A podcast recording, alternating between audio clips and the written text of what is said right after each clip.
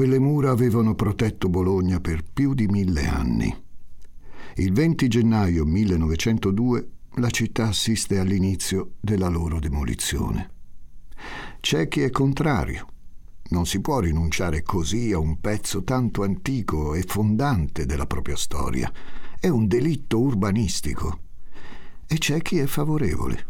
Le mura ormai sono in condizioni pessime e oltretutto impediscono lo sviluppo edilizio e infrastrutturale della città.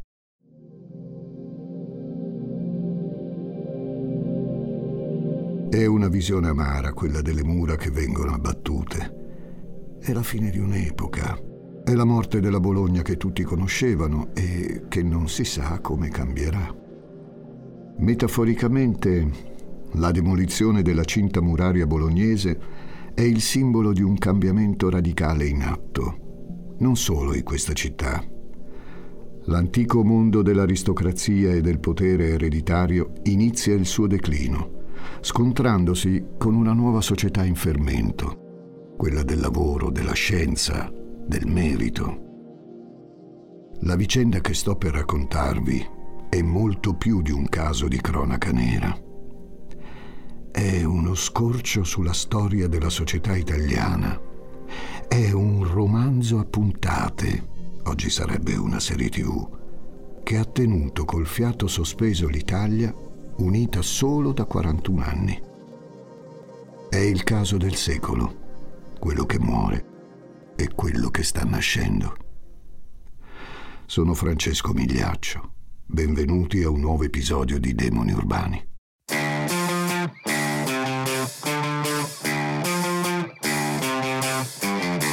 Gli ascoltabili presenta Demoni Urbani, il lato oscuro delle città.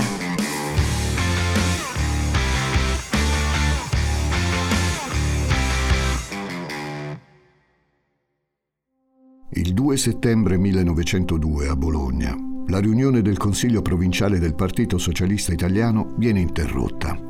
C'è una comunicazione urgente per il segretario Tullio Murri. L'uomo lascia di corsa l'assemblea.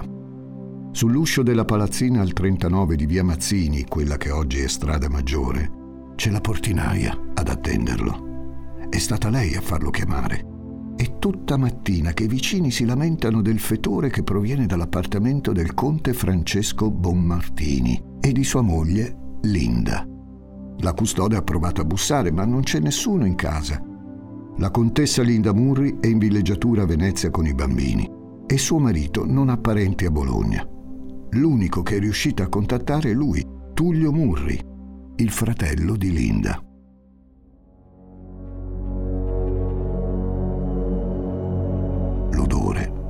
nauseabondo. Tullio si porta un fazzoletto al naso mentre comunica alla portinaia che non ha le chiavi di casa della sorella. Fa intervenire la polizia per forzare l'ingresso. Appena Murri e gli agenti entrano nell'appartamento, si accorgono che in realtà qualcuno c'è. Il conte Bonmartini è nell'angolo dell'anticamera. Il suo corpo massiccio un metro e 85 per più di 100 kg, giace a terra. Il conte è vestito di tutto punto, pantaloni, camicia, panciotto, giacca, la cravatta imbrattata di sangue, mentre il colletto sembra macchiato anche di qualcos'altro. Un poliziotto strizza gli occhi per mettere a fuoco. Le macchie si muovono i vermi fuoriescono dalla ferita sul collo e strisciano sulla barba del morto. Sul volto e sul resto del corpo in putrefazione sono ancora evidenti i segni delle coltellate. Attorno al cadavere un lago di sangue marcio e molto disordine. L'appartamento è stato messo a soqquadro. La prima impressione è che si tratti di un furto o di una rapina finiti male. Magari l'uomo è rientrato all'improvviso, magari si è ribellato ai ladri. Ma guardando meglio la camera da letto, i dettagli suggeriscono un'ipotesi più intricata. ci sono due calici di champagne e tra le lenzuola un paio di mutande rosa. Non è il tipo di biancheria intima che possa appartenere alla contessa. Poi c'è un bigliettino, firmato B puntato, in cui ci si dà appuntamento per un incontro galante. Sembra chiaro in che direzione far partire le indagini. Il conte avrà approfittato dell'assenza della moglie per frequentare una donna di malaffare, la quale gli ha teso una trappola insieme al suo protettore per rapinarlo. Del resto Tullio Murri conferma alla polizia che il cognato aveva abitudini piuttosto libertine. L'interesse dei giornali si accende subito. Già di per sé l'omicidio di un nobile non capita tutti i giorni. E la storia delle mutande rosa lo rende ancora più intrigante. Ma a destare davvero scalpore è altro. Se il cognome Bonmartini non dice granché ai bolognesi, Murri invece lo conoscono bene, e non solo a Bologna, in tutto il mondo. Chi ha ucciso il genero del celebre dottor Augusto Murri? Il clinico Augusto Murri è un'autorità indiscussa nel campo della scienza medica stimato e universalmente noto per il suo approccio progressista che mette il paziente al centro della cura. Per il dottor Murri, il sintomo deve essere sempre valutato in relazione a ciò che lo genera e a chi ne soffre. Ogni malato è diverso. Medico della Casa Reale Italiana, Professore all'Università di Bologna, Augusto Murri ha costruito la propria carriera sulla dedizione totale agli ideali della scienza e della ragione. L'Italia non lo conosce solo come medico, ma anche per il suo impegno politico nella sinistra storica e le sue posizioni radicali. Originario di Fermo, Augusto aveva studiato e praticato in Italia e all'estero, per poi stabilirsi a Bologna, dove è riverito come un cittadino onorario. Accanto a lui la moglie Giannina. Se nelle scelte professionali si è sempre fatto guidare dalla sua forte etica razionalista, con i sentimenti non è andata così. Augusto Murri, fieramente agnostico, ha sposato una fervente cattolica. Quando arrivano i figli, prima Teodolinda, detta Linda, nel 1871, poi Tullio, due anni dopo, i coniugi devono trovare un modo per venirsi incontro nell'educazione da impartire loro. La sveglia è sempre alle 6 del mattino, poi bagno nell'acqua fredda e sessioni di ginnastica. Si continua con studio e lavori domestici, così fino alle 18. Infine cena e subito a letto. La routine in cui cresce Linda Murri è severa e intransigente, come sua madre Giannina, per cui conta più la disciplina che l'affetto. La bambina adora il papà, che la coccola leggendo le storie sempre nuove e non è restio a mostrare il suo attaccamento per lei. Linda vorrebbe averlo tutto per sé ogni giorno, ma l'uomo è spesso fuori casa. La sola compagnia che ha è quella di suo fratello, Tullio. I due vivono in simbiosi, anche perché Tullio è l'unica finestra sul mondo per Linda. Fino ai 17 anni le è proibito uscire ed avere contatti con gli estranei. Mentre Tullio viene mandato a scuola, lei riceve un'istruzione privata a casa. La malinconia si impossessa presto della giovane, costretta a vivere sotto una campana di vetro con una madre anaffettiva. Inoltre la sua salute è cagionevole. Spesso è costretta a letto per un male che le affligge i reni e gli occhi. Le giornate di Linda passano nell'attesa che Tullio rientri a casa da scuola. E allora che ha il suo momento di allegria, che ascolta dal fratello la vita che non può vivere e gli racconta le sue inquietudini. Sebbene le fosse vietato frequentare persone al di fuori del nucleo familiare, la potenza del primo amore riesce comunque a raggiungere Linda. Quando è adolescente, inizia a girare per casa Murri un allievo del padre, Carlo Secchi. Il dottor Secchi è un uomo fatto e finito, che ha vent'anni più di lei. Ai suoi occhi di ragazzina, quell'adulto coi baffoni impomatati e la fronte alta è molto affascinante. E poi, beh, è anche la prima presenza maschile nella sua vita oltre al padre e al fratello.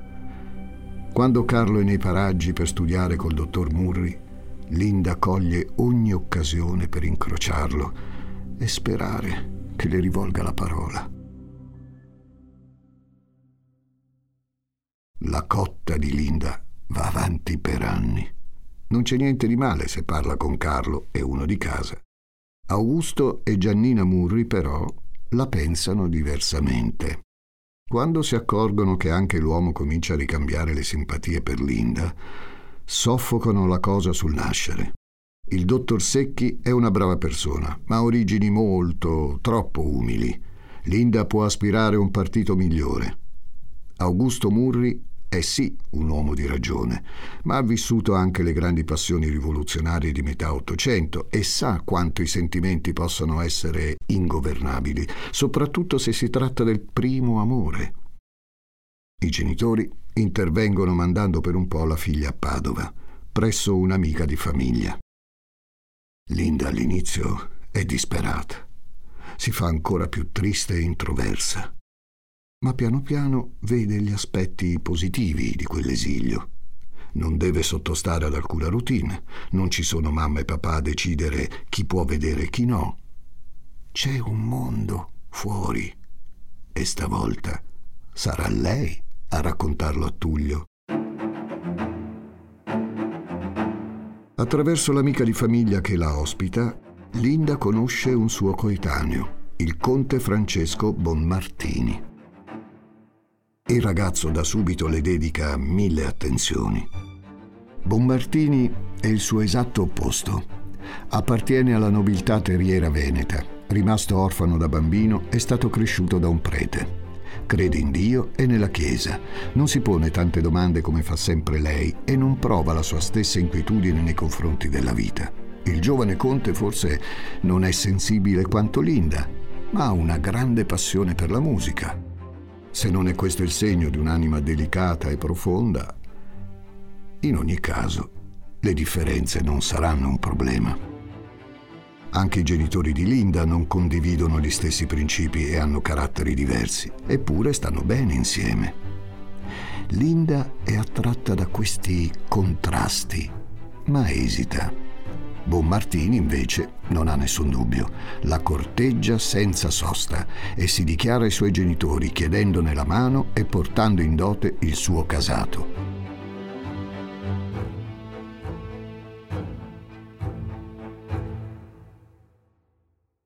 È proprietario di un palazzo a Padova, di diversi edifici e terreni a Cavarzere e può contare su una rendita di 70.000 lire.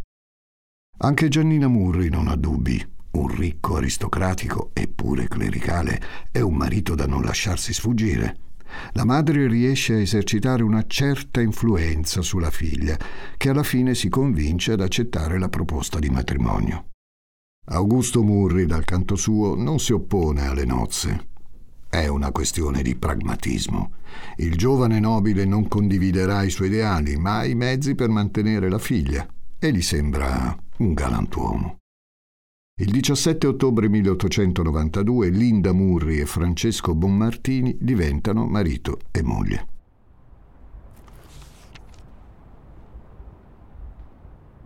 Leggere è l'unica evasione che le rimane. Linda alza lo sguardo dal libro alla parete scolorita della stanza. Detesta con tutta se stessa quelle mura con il matrimonio è passata da una campana di vetro all'altra. Le sue giornate iniziano e finiscono nel palazzo del conte. Ci vogliono pochi anni perché Linda si ricreda sull'uomo che ha sposato e su ciò che aveva visto in lui. È prepotente, volgare e ottuso. Per il marito, invece, Linda è troppo istruita Non potrà mai essere una brava donna di casa con tutte quelle idee per la testa.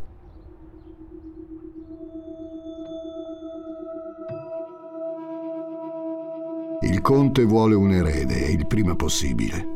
Linda resta finalmente incinta e nel 1894 partorisce. Una disgrazia. È femmina. Bonmartini per tre giorni si rifiuta di vedere la neonata. Quando due anni dopo Linda ha la seconda gravidanza, il marito le dice, questa volta fa che sia maschio, altrimenti la prendo per una gamba e la butto dalla finestra nell'etamaio. Ottiene ciò che vuole. Il bimbo nasce rachitico e malaticcio, ma quantomeno è un maschio. Con la paternità Bonmartini ha deciso di costruirsi una carriera e acquisire un nuovo titolo, più adatto ai tempi moderni. Vuole diventare dottore. Pur non avendo mai conseguito il diploma di liceo, chiede al suocero di essere ammesso alla facoltà di medicina. Crede che gli spetti di diritto ora che il genero di Augusto Murri. La risposta del dottore è categorica non è nella sua etica professionale mischiare favori personali e lavoro. E ad ogni modo il conte non è in possesso neppure dei requisiti minimi per accedere alla sua università. Bonmartini è indignato. Quella famiglia che tanto glorifica l'intelletto e i valori socialisti è meschina come tutti gli altri. Invece di tendergli una mano, lo esclude. Il conte non demorde, non si sa come, ma alla fine riesce ad entrare all'Università di Camerino.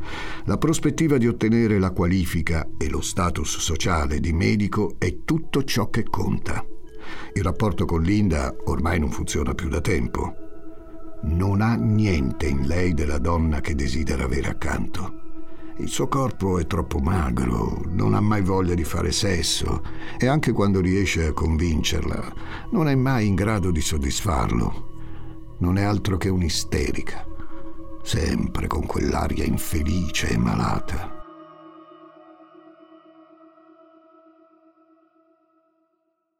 Se Giannina Murri pensava di aver sistemato la figlia con un ricco nobile, si sbagliava.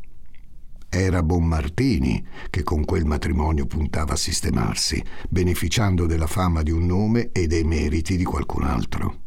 Sì, perché il conte non è tanto facoltoso quanto millantava e la sua casa padovana non è un gran palazzo da fiaba. È un edificio in cattivo stato, cupo, brutto, freddo. Linda intrappolata in un matrimonio che credeva, ingenuamente, d'amore costretta a sottostare alle mire del marito senza avere mai alcuna voce in capitolo. Soffre Linda a Padova e il fratello Tullio soffre con lei a Bologna.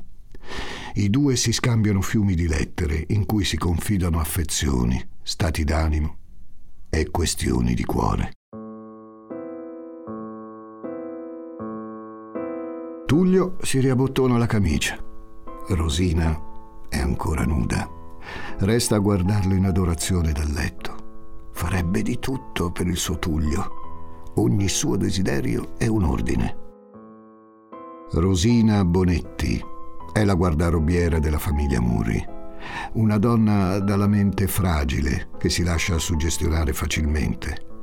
Tullio ne è consapevole, ma non riesce proprio a rinunciare a lei. Non è la sua prima amante Tullio Murri conduce una vita bohemienne ricca di incontri. È un uomo di mondo, colto e istruito, che frequenta abitualmente i migliori salotti bolognesi. Dopo gli studi in giurisprudenza e aver praticato come avvocato, si concentra sulla letteratura e la politica. Prende una seconda laurea in lettere e cerca di pubblicare i suoi componimenti. In città è noto soprattutto per il suo impegno politico. È direttore della rivista socialista La Squilla ed è consigliere provinciale. Di tutte le persone che ruotano attorno a Tullio, la più importante rimane la sorella Linda, la sua migliore amica, l'unica da cui si sente davvero compreso e per cui farebbe qualsiasi cosa.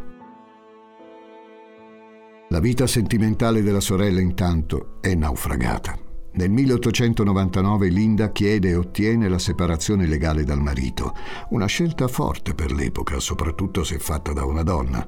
Linda dimostra il suo spirito indipendente, scegliendo per sé e per la sua felicità. Dopo la separazione, Bon Martini prosegue gli studi in giro per l'Italia e alla fine si laurea in medicina. Linda, con i due bambini, torna a vivere a Bologna, dove ritrova i suoi affetti familiari e cure migliori per il figlio minore nato malato.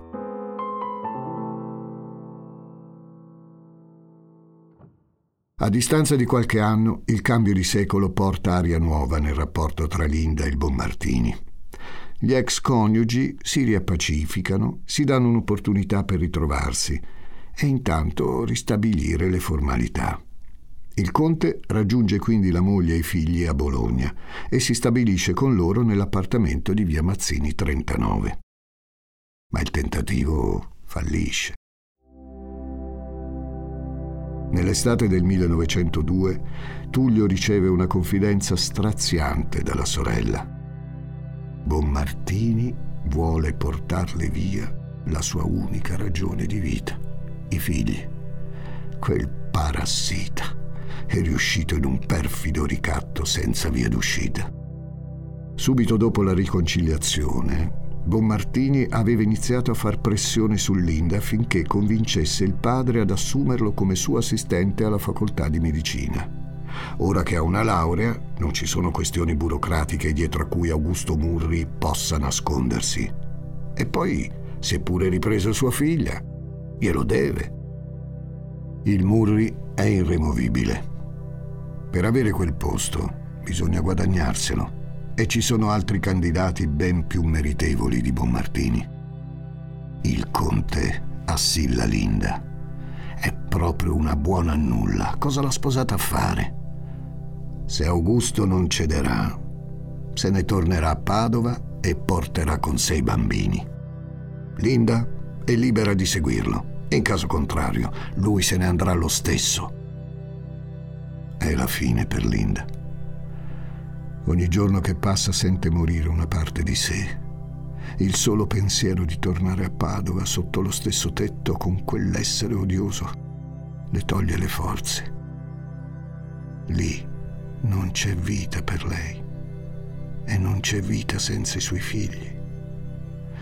Confida tutta la sua disperazione a Tullio. Se non si è ancora suicidata, è solo per non abbandonare i suoi piccoli. Miei cari e mie care, ora che abbiamo conosciuto meglio la famiglia Murri e i loro legami, torniamo a quel 2 settembre 1902 da cui eravamo partiti. C'è un cadavere in una stanza chiusa e c'è un assassino da trovare. Il giorno successivo viene eseguita l'autopsia sul corpo del conte Bonmartini. Tredici pugnalate in tutto i colpi letali sono stati quello che ha attraversato lo sterno, trafiggendo il cuore, e quello alla carotide. Sembra essere stata una mano esperta, che sapeva esattamente dove colpire per uccidere, come quella di qualcuno che conosce bene l'anatomia, un medico. Inoltre, la posizione delle ferite suggerisce che il conte sia stato colto di sorpresa. E considerando la sua stazza, non è da escludere che siano servite due persone per ucciderlo. Il mistero si infittisce, ma con il passare dei giorni e senza altri sviluppi, il caso dell'omicidio passa dalla prima alla quarta pagina dei giornali. La vicenda potrebbe anche finire qui. Il caso irrisolto di un aristocratico con il vizio delle scappatelle, di cui tra qualche mese non si ricorderà più nessuno. Invece, il caso del secolo è solo all'inizio.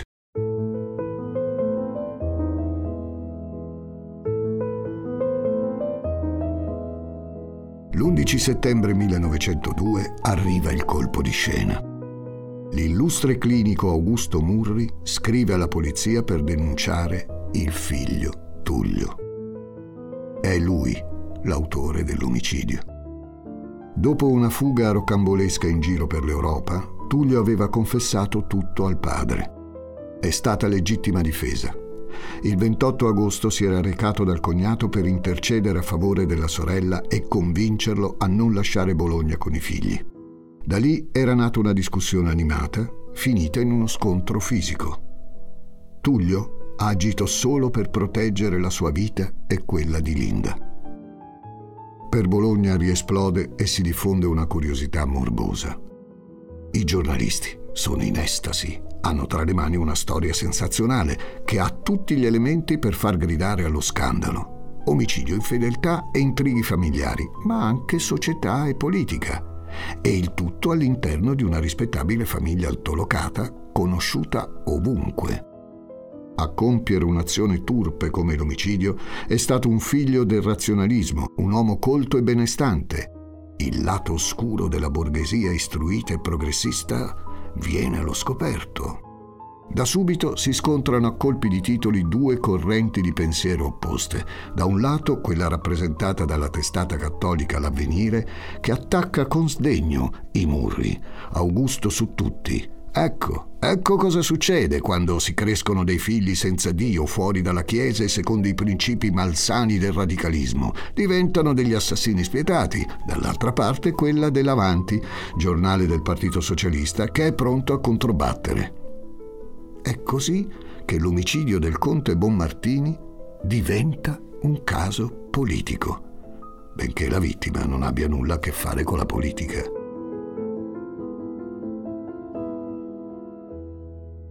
Del resto, pace all'anima del buon Martini, di lui alla stampa interessa ben poco. Gli occhi sono tutti puntati su Tullio. Il suo arresto dà il via alla stesura di quello che sarà conosciuto come il romanzo di Bologna. Il processo che sta per essere avviato riempirà le colonne dei giornali tanto da farle arrivare a 3-4 ristampe quotidiane e numerose edizioni straordinarie. Siamo ormai ben al di fuori della cronaca nera. Ogni articolo che esce va a comporre il nuovo capitolo di un romanzo d'appendice. I lettori bolognesi e del resto d'Italia aspettano ogni mattina di scoprire particolari sviluppi di questa storia avvincente. Rimettiamoli in fila i personaggi del romanzo di Bologna, così come li ha tratteggiati la cronaca del tempo.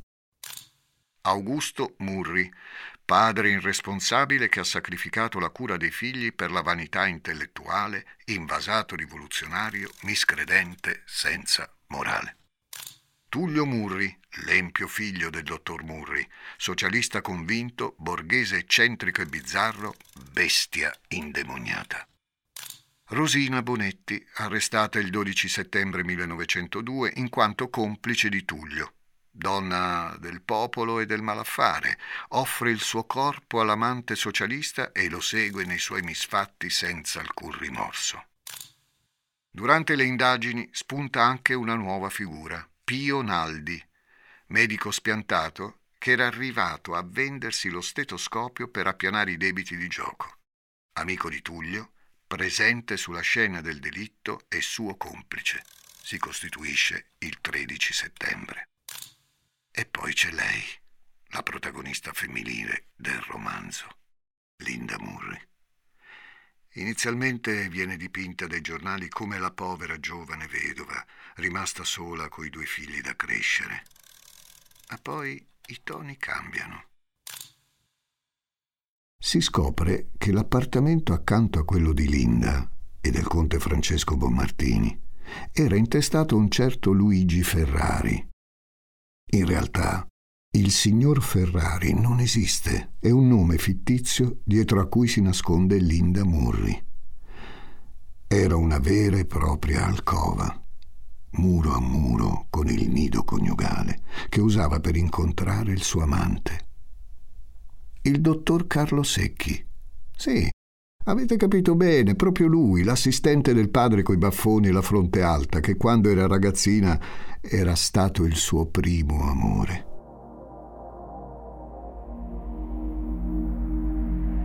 Non era solo una questione carnale. Linda aveva ritrovato in lui quel conforto e quell'affetto che il marito non le aveva mai offerto e di cui aveva disperatamente bisogno. Qualcuno con cui poter parlare liberamente e sentirsi alla pari. In fondo, lei e il conte facevano già da tempo vite separate. La riconciliazione si era rivelata solo un modo per rimettere a posto le formalità, se pubblicamente doveva apparire una donna sposata. Perché non concedersi l'amore vero nel suo privato? Linda viene arrestata il 14 settembre con l'accusa di essere la mandante dell'omicidio. È curioso per l'epoca che gli inquirenti le sequestrino la biblioteca per analizzare le sue letture. I giornali di stampo conservatore ne approfittano per insinuare che la passione per i romanzi perversi e osceni aveva alimentato il suo intento maligno. Una donna che legge può farsi strane idee e diventare pericolosa. Ecco allora Linda Murri, la seduttrice, la tentatrice, la madre sconsiderata che pensa solo al proprio piacere e trascura i figli, la donnaccia, la deviata, la strega dallo sguardo languido e incantatore.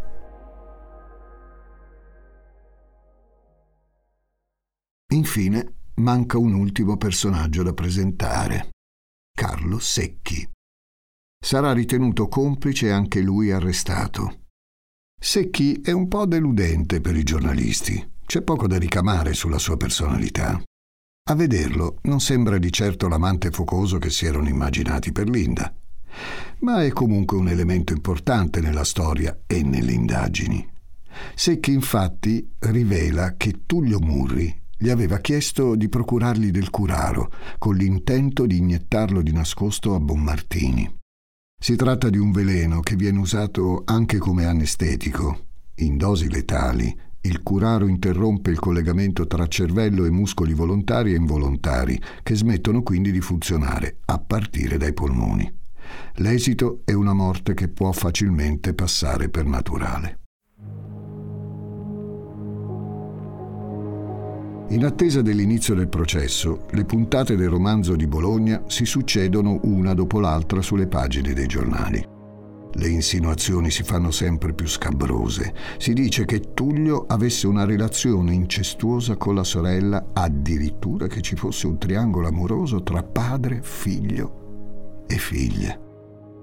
I giornalisti dell'avvenire non si fermano di fronte a nulla per raccogliere fonti e dettagli freschi e scottanti. Per tutta risposta, quelli dell'Avanti rimproverano al quotidiano avversario di violare il segreto istruttorio, divulgando notizie sulle indagini giudiziarie in corso. Dicevamo che in questa guerra di testate del morto non importa granché. È sintomatico che nessuno dei giornalisti si accorga che il giorno dell'omicidio era il compleanno del conte Francesco Bonmartini. Così come nessuno scrive del caso Bonmartini. Per tutti è il caso Murri, ancora oggi. Il magico miscuglio di contrasti ideologici che ha acceso la vicenda, fede contro ragione, scienza contro morale, progressisti contro conservatori, appassiona i lettori molto di più delle sorti della vittima. Non solo. Il romanzo di Bologna ha quegli elementi in grado di intrattenere un pubblico variegato. C'è una parte di giallo e una parte di romanzo rosa. Al mattino i giornali vengono strappati dalle mani degli edicolanti. Il caso Murri dà qualcosa da leggere, ma soprattutto da commentare. Ognuno condivide la sua opinione, i giornalisti sulle riviste, la gente comune per strada, soprattutto sotto i portici all'ombra delle due torri di Bologna. È l'occasione per tutti, appartenenti a ogni classe sociale, di giudicare una famiglia celebre e benestante. Nel 1904 la situazione della stampa è fuori controllo. Il processo per il caso Murri viene spostato da Bologna a Torino per legittima suspicione, ovvero il sospetto che testimoni e giudici possano essere influenzati dalle circostanze ambientali. È la prima volta che accade nella storia giuridica italiana.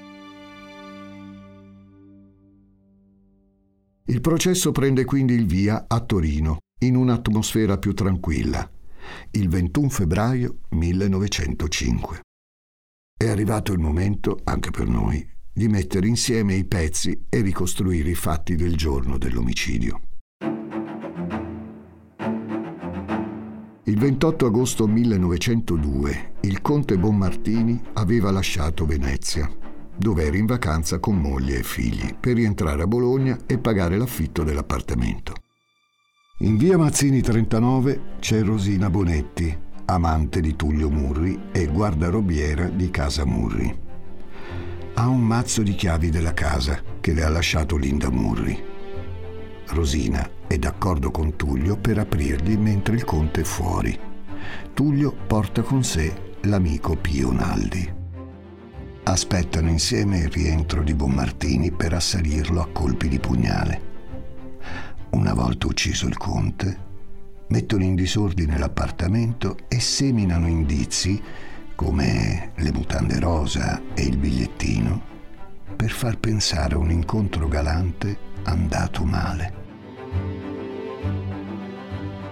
Questa è la versione dell'accusa, che sostiene la premeditazione dell'accaduto ipotesi rafforzata dal fatto che Tullio avrebbe provato precedentemente a liberarsi del conte da solo usando il curaro. Un tentativo fallito che aveva portato poi alla pianificazione del delitto nell'appartamento.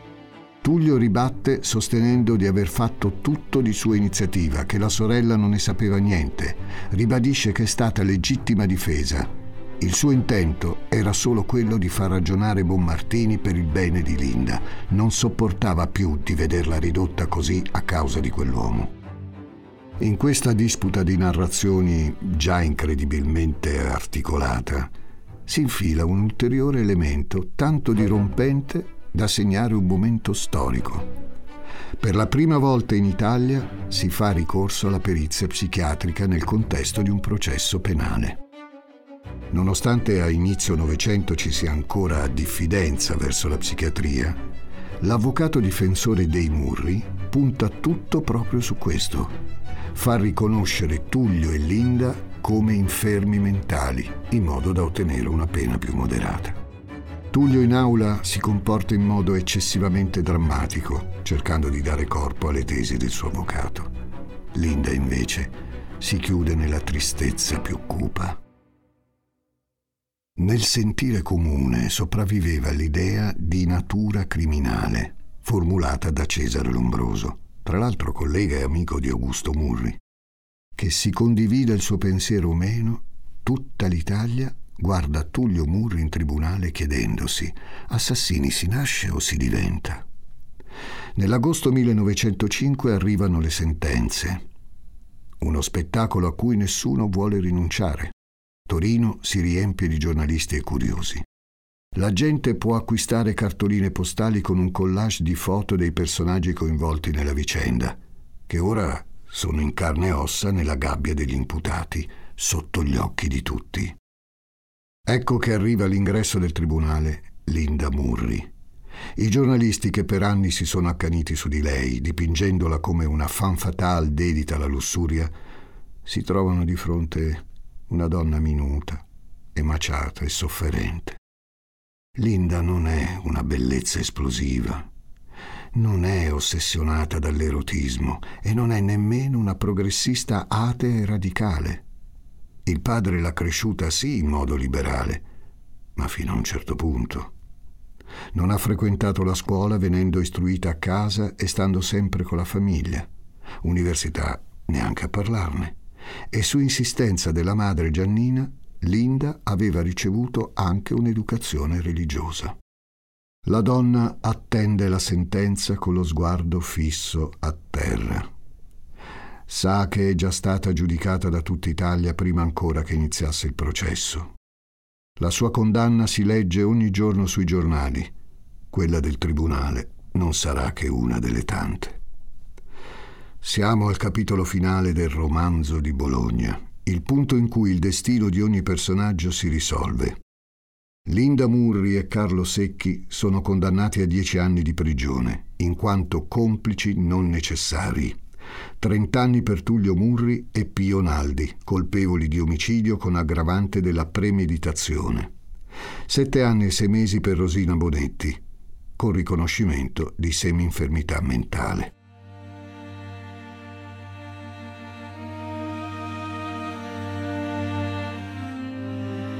Non è ancora il momento di salutare i nostri protagonisti. C'è spazio per qualche altro colpo di scena. Il 15 maggio 1906 Linda ottiene la grazia. Si dice che il re Vittorio Emanuele III l'avesse concessa in quanto Augusto Murri in passato aveva curato la principessina Mafalda, salvandole la vita. Ora il re ricambiava, salvando la sua di figlia. Tullio esce di prigione il 24 aprile 1919, avendo scontato solo parte della pena inflittagli dal Tribunale di Torino. Molti intellettuali, tra cui Giovanni Pascoli, si erano spesi in pubblici appelli per la sua scarcerazione.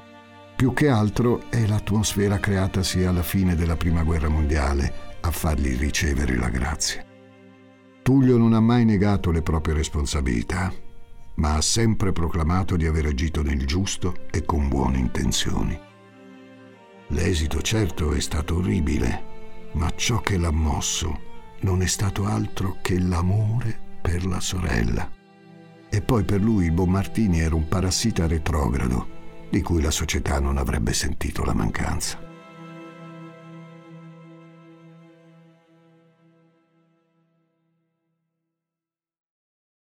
L'ultima pagina del romanzo di Bologna viene scritta cento anni dopo. Nel 2003 esce un libro firmato da Gianna Murri, la figlia di Tullio. Dopo il carcere si era sposato ed aveva avuto una bambina. Gianna ci dà la sua verità sul padre. A uccidere il Bonmartini era stato un facchino, amante di una delle governanti di Linda, di cui non si conosce l'identità certa. Tullio si era addossato la colpa temendo fosse stata la sorella ad aver commissionato il crimine. Il padre non avrebbe retto alla scoperta di un lato tanto oscuro della figlia. Tullio avrebbe scritto questa confessione su un carteggio, ma alla sua morte la moglie lo aveva venduto a Linda, che aveva provveduto a distruggerlo.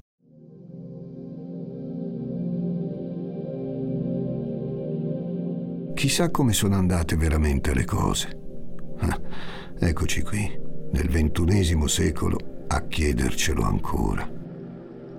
Nel marzo 1963, quando le mura di Bologna sono ormai un antico ricordo, nella stessa città viene compiuto un delitto che ha molti punti in comune con il caso Murri.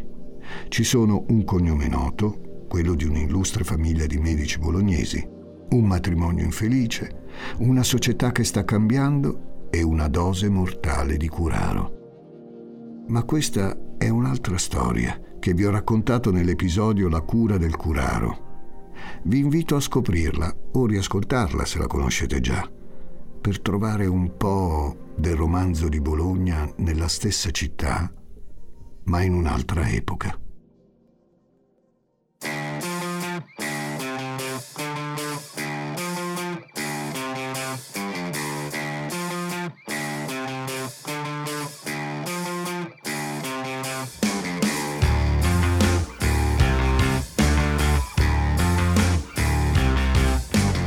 Demoni Urbani è una serie originale degli ascoltabili a cura di Gianluca Chinnici e Giuseppe Paternò Raddusa, condotta da Francesco Migliaccio. Questa puntata è stata scritta da Elettra Sofia Mauri, editing e sound design di Francesco Campeotto e Alessandro Levrini, prodotto da Giacomo Zito e Ilaria Villani in esclusiva per Spotify.